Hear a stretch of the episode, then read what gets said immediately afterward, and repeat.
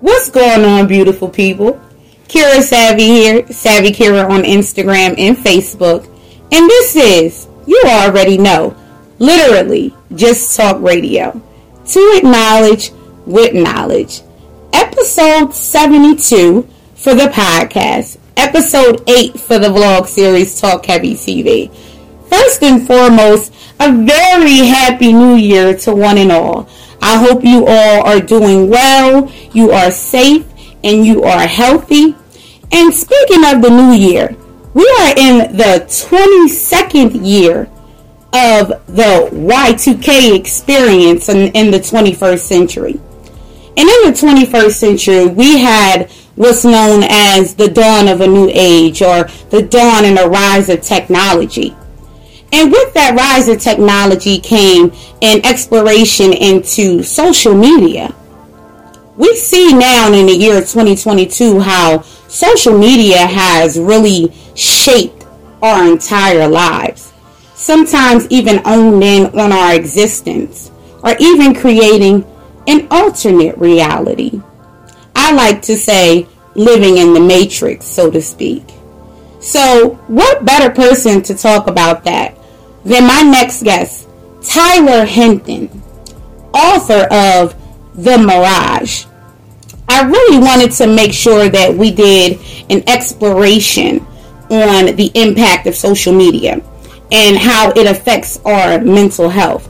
So, Tyler, thank you, and welcome to the show. Thank you, Kira. That was a very nice introduction. I appreciate it. Well, I tried my best. And as we were talking about technology and social media, we just had like a slight glitch where the show wasn't even recording, you know? And it definitely took a toll on my mental health. So, Tyler, why don't you start by telling us a little bit about yourself and why you came up with Mirage, and what was your personal experience with social media? Yeah. So, a little bit about me. I'm from Detroit, and I went to Michigan State University for undergrad. So I received my degree in journalism and media marketing while at Michigan State. So I've always been kind of a writer. Like, writing was always been one of my strongest skills. And, you know, when I was in high school, I took my English placement. So I've kind of always found a home there. And professionally, I worked as a human resources business partner and as a business consultant. So I got a feel for what it's like to kind of be a writer, and then what it's also like to kind of be a business person, a businessman, and trying to find my space there. And so I think you asked me what led to me writing Mirage, is that correct? Yes. So the book is titled Mirage, How Social Media Impacts the Way We Think, Feel, and Behave. And I wrote it for a number of reasons. It was a few years ago, probably like late 2019, early 2020, when I was out and about, just like living life, and I remember walking into a room and just seeing all these people just locked into their phones. Mm. You know, everyone's like just doing this motion, and I just got really curious about it, because I started thinking like, what kind of got us to this place to where we all are so in tune with these devices, right? And I was curious to learn, like, how does social media make people feel on a daily basis? Mm. So I just started reading articles and learning information. And as I read, I learned some things that were kind of alarming, things that I thought were troubling in terms of the mental health, or the way social media is able to impact our mental health. And a lot of the information I was finding wasn't positive.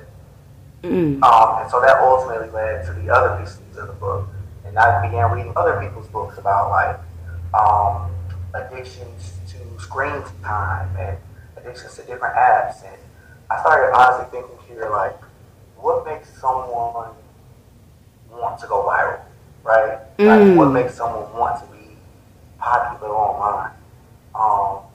And I also try to think to myself, what makes someone do something like that I might consider to be crazy and then post it on the internet? Like, what leads them to do something that I would never do? And as I began to pay attention, that's what led to me writing the book, because I started learning so much information.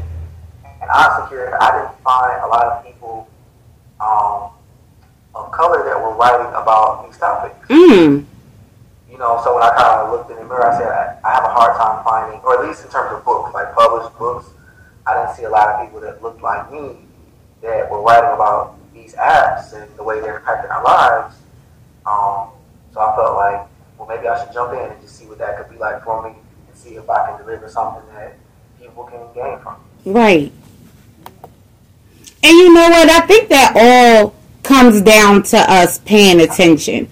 Because I remember, like, one of the reasons I kind of stopped frequenting bars and restaurants and social environments is you see everybody engaging on their phone, and there's less of an engagement with each other, you know, in a social aspect. So I find it rather interesting that you came up with those topics just by, you know, paying attention and looking around your environment.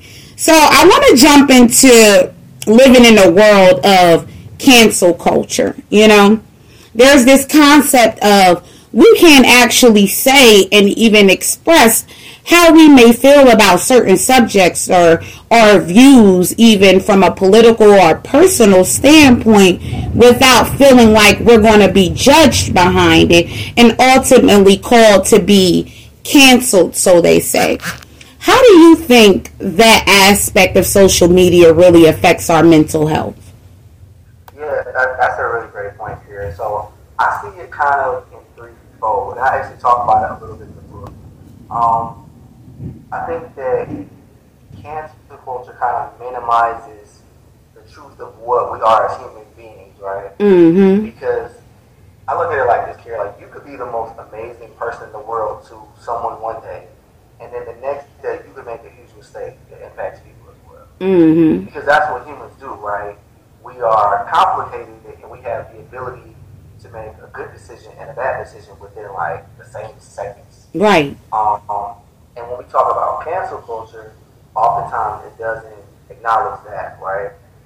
And so there's a part of me that wants to kind of break it down and to put it in a more simpler form, and I see it kind of in threefold. So I think that before canceling people or trying to deplatform them, we should try to be empathetic. Right. Try to educate people.